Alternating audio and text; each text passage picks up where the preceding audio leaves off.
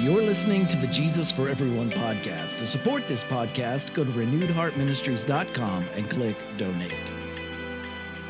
Interpretations are not eternal. They change with time. And as we see the the harmful fruit of present interpretations, we can make those interpretations give way to new ones. This is Herb Montgomery with Renewed Heart Ministries, and I want to welcome you to episode 228 of the Jesus for Everyone podcast. It's the podcast where we talk about the intersection of faith and social justice and what a first century Jewish prophet of the poor might offer us today in our work of survival, resistance, liberation, restoration, and transformation. Our, our title this week is No Serif of the Law to Fail. And our feature text is Sayings Gospel Q 16 17. But it is easier for heaven and earth to pass away than for one iota or one serif of the law to fall. Our companion texts are Matthew 5 17 through 18. Do not think that I've come to abolish the law of the prophets.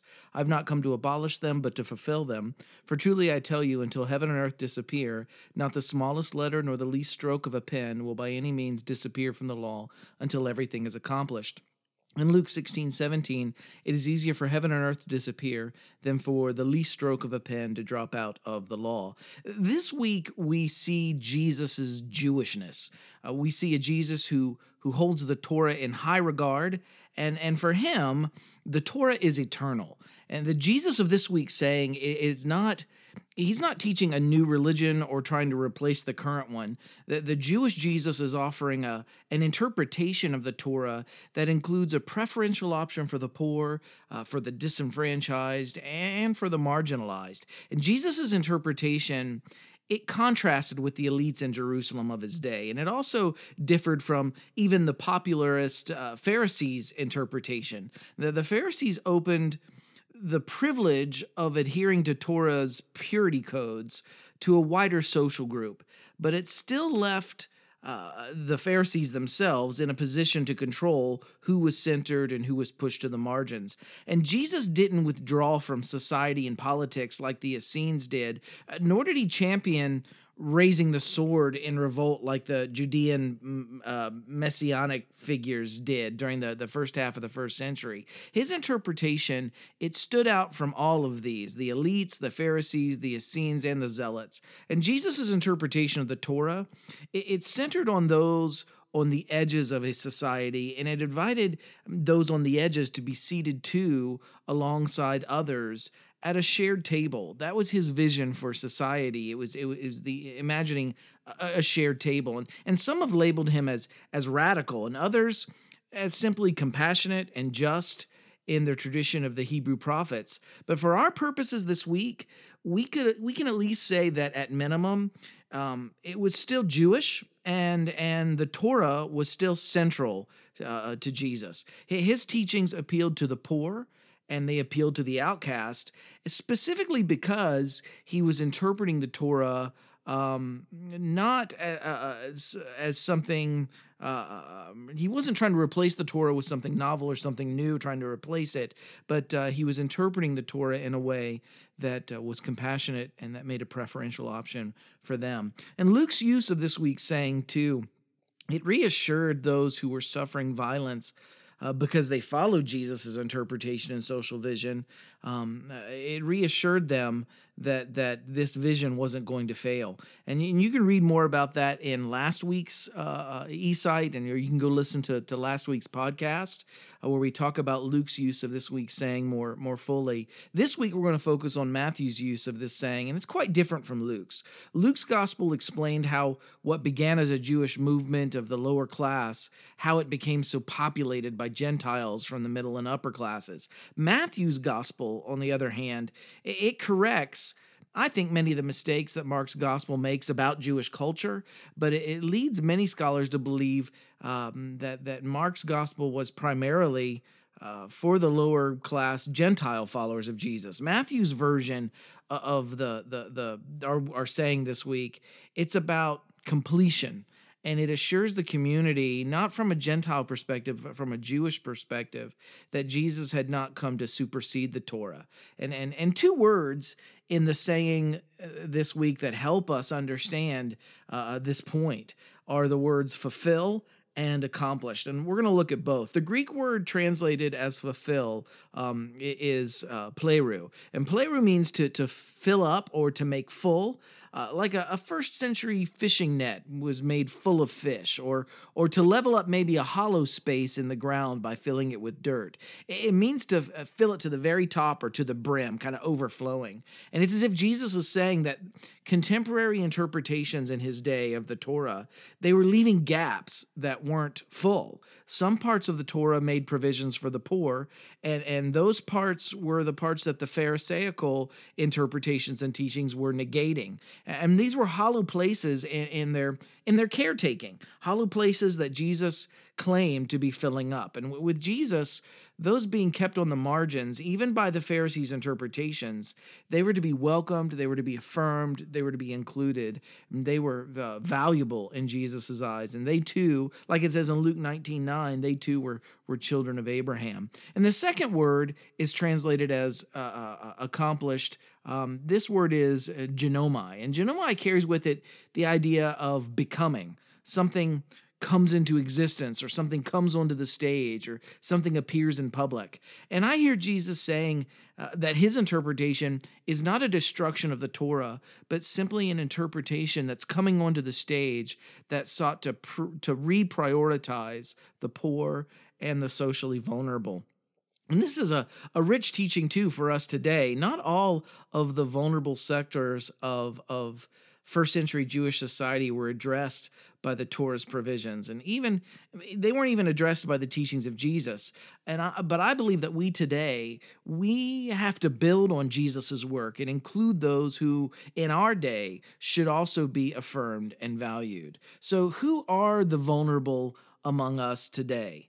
Um, is it the the estimated 2,100 to, to almost well over 10,000 transgender military personnel who are right now being targeted and scapegoated in the U.S.? Is it the DACA dreamers who who some believe uh, legislators will try to use as a bargaining chip for for border wall funding in this uh, uh, legislative session? Is it people of color who continue to be victims of implicit bias and systemic racism in this country? Um, surely vulnerable, uh, the word, or if we're looking at vulnerable sectors of society, that would include Native people who are still fighting to preserve their right to clean drinking water, despite the U.S. and, and state protected uh, oil industries. Um, it includes women disproportionately targeted by diminishing their access to, to women's health services. What does it mean in our day to stand up for the vulnerable, even while being accused of destroying the Torah. This is what Jesus is pushing back on in our saying this week. He's being accused of doing away with the Torah because his uh, interpretation of the Torah is so radically inclusive of the vulnerable and the marginalized. And for Christians today, advocating for the vulnerable in our society, it, it, sometimes is met with the accusation that we too are ignoring or throwing out or contradicting the Bible, uh, our sacred text, just like Jesus was accused of, of contradicting his sacred text. And, and what white Christians in antebellum America uh, placed before Christian abolitionists back in the days of the abolition uh, was also, uh, it was a false choice of, of either holding on to their abolitionism or holding on to the scriptures. But, but they sternly told that,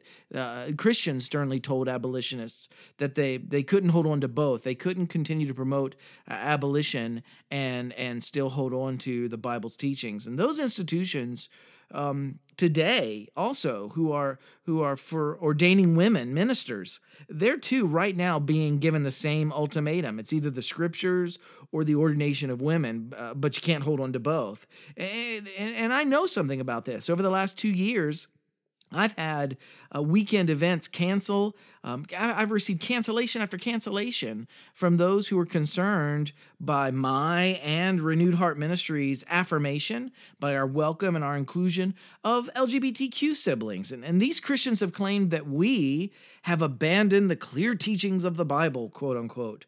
But, but those standing alongside the vulnerable in our society today, they could follow Jesus' teachings here and say to those who are holding on to old and and destructive interpretations of sacred texts, they could say the same thing. They could use Jesus' saying to say they could mimic it, they could uh, uh, they could copy, they could repeat it to say, "Do not think that that we're abolishing our sacred text. We aren't throwing out the scriptures.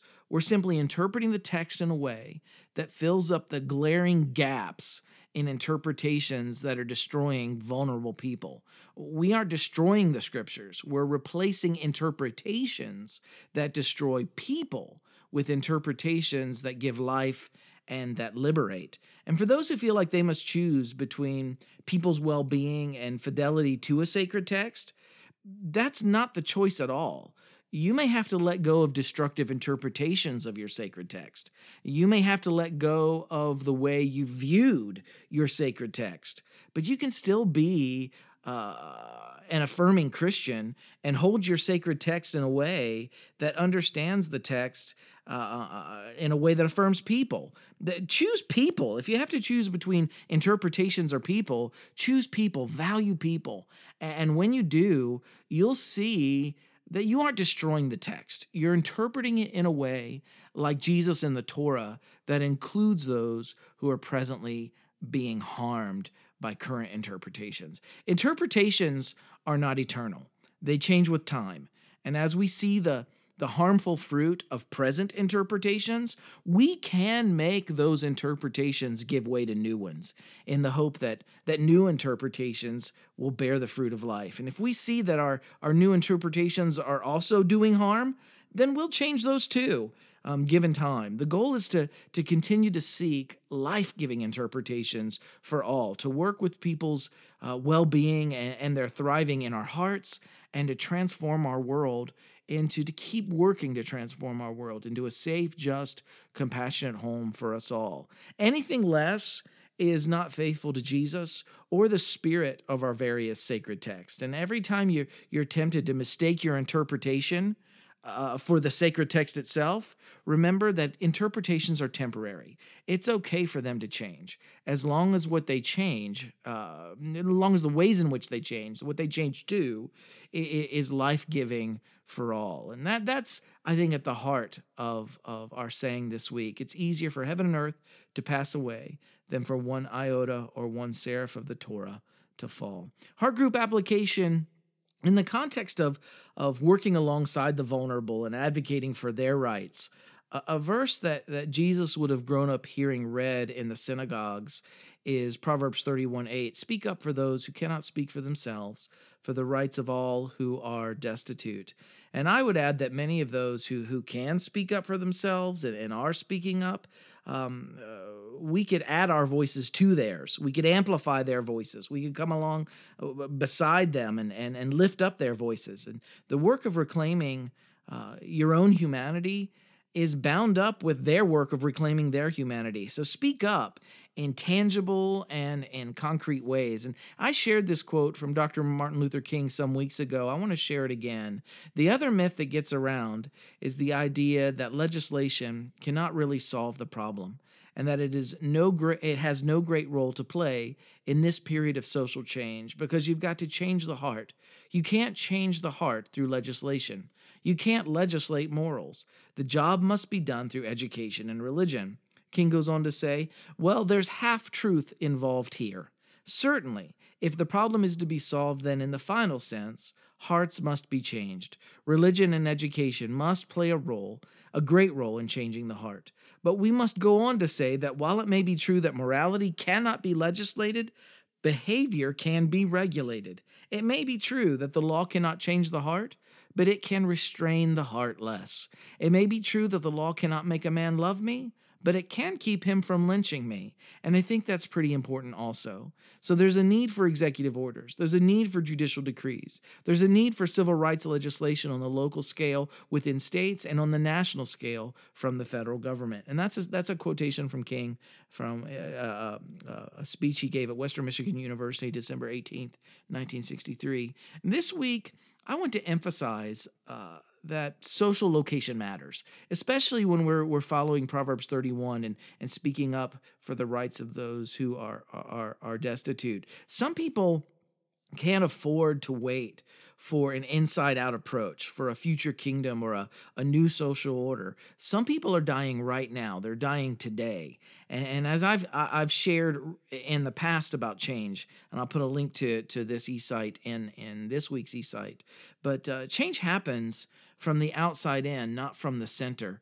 Uh, it happens from the edges uh, or from the margins inward, uh, just like uh, it happens from the bottom up. Uh, the, the same is true for people. It took people outside of me to change me. Spiritual disciplines too, uh, community rituals. They they shape people from from the outside in over time. And and the Gospels we have to wrestle with this. They portray a Jesus who gave his listeners a list of practices that would change the way they saw, thought, and felt about themselves and and and the others with whom they shared their world. Sam Wells, in in the introduction to Ched Myers' uh, "Binding the Strong Man," uh, he draws a line in the sand when he when he says, "We seem to have picked up the idea that holiness."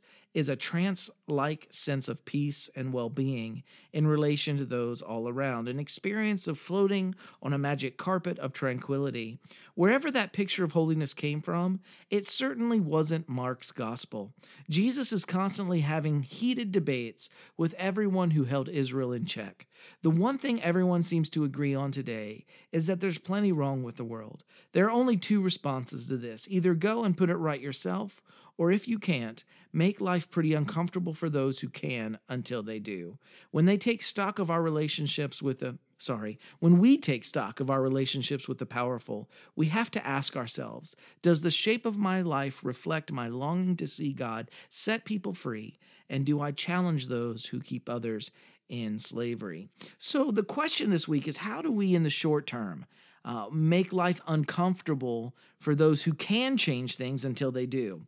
And one way that we can do that is by connecting with our elected officials. So, this week, number one, as a heart group, I want you to find out the name and the phone number of of uh, the following that I'm going to give you, and I want you to actually write them down. Make a list, make a cheat sheet. So the list is I want you to find your federal House representatives, your federal senators. I want you to find your state governor, your state House representative, your state Senate members. I want you to find your county officials. I want you to find your city mayor and your city council members. I want you to make a list of all their names and put the phone numbers where you can reach them um, beside those names. And then, number two, I want you to check out the following websites. I want you to check out indivisibleguide.com and I want you to check out fivecalls.org. Um, on these sites, you'll find some helpful instructions on how you can connect with your officials in, in memorable and effective ways that create the changes that you'd like to see. Remember, this is part of, of making life uncomfortable for those who can change things until they do. And, and uh, uh, then, number three, if this is new to you, um, if you're not used to making these types of phone calls or following these types of scripts that you'll find in, in these websites, uh, start out by making just one phone call a week. You can then later, as you get more comfortable, graduate to two or to three, but start off this week with just making one phone call to someone who has the power to make make change for the better. Um, uh, make one phone call to them and uh, uh, uh, uh engage in the in the system. So so again, if if you can't put something right yourself, um, if you can put it right yourself, then by all means take that action and do so. But if you can't make it right yourself, um, if you don't have the power to to change much larger systems that perpetuate injustice, take stock of your relationship with those who are in power and, and make life pretty uncomfortable uh, uh, for them until they they make those changes. Your your representatives, your your senators, your council members, um, whoever it is that represents you, they should know you by name. You should be calling them on a regular basis, and uh, and as you do this you're standing in solidarity with those on the edges and undersides of society. Uh, you're reclaiming your own humanity. You're working alongside uh, uh, uh, of those who are engaging the work of reclaiming their humanity. And and remember, there's a, there's a vast difference between engaging in politics to try to gain political power. Uh, to to legislate your own morals or your own view of morality, there's a vast difference between that and and standing in solidarity with those who others are trying to use political power to do harm to them. You're calling your representatives and you're saying no. Um, you're voicing your opinion, saying saying uh, stop. That that it's not right. It's not just for others to use political power to hurt uh, the vulnerable sectors of our society. Um, we're not destroying the law of the prophets in doing this. We're we're actually filling up the the empty spaces and and interpretations uh, of our sacred text these days that that that that cause others to be made vulnerable or to be pushed to the margins. Um, wherever you're joining us this week, wherever you are this week, keep living in love. Uh, keep engaging the work of, of survival, resistance, liberation, restoration, transformation, allowing the teachings of Jesus to inform your work, um, and, and, and just keep following Jesus. We're, we're in this together. You're not alone. And, and for those of you who are supporting our work here at Renewed Heart Ministries, thank you so much. We have a lot of events that are coming up this fall. Um, thank you for supporting us. It's your support that enables us to do what we do. And if you'd like to support our work, you can do so by going to renewedheartministries.com and just clicking on the donate link at the top right, or you can mail a contribution uh, to Renewed Heart Ministries, P.O. Box 1211, Lewisburg, West Virginia 24901. And please consider becoming, if, you, if you're not already, please consider becoming one of our monthly donors. And again, th- thank you so much for, for checking in with this week. Thank you for being part of the journey with us. Thank you for engaging this work with us. Um, I love each one of you dearly. I'll see you next week.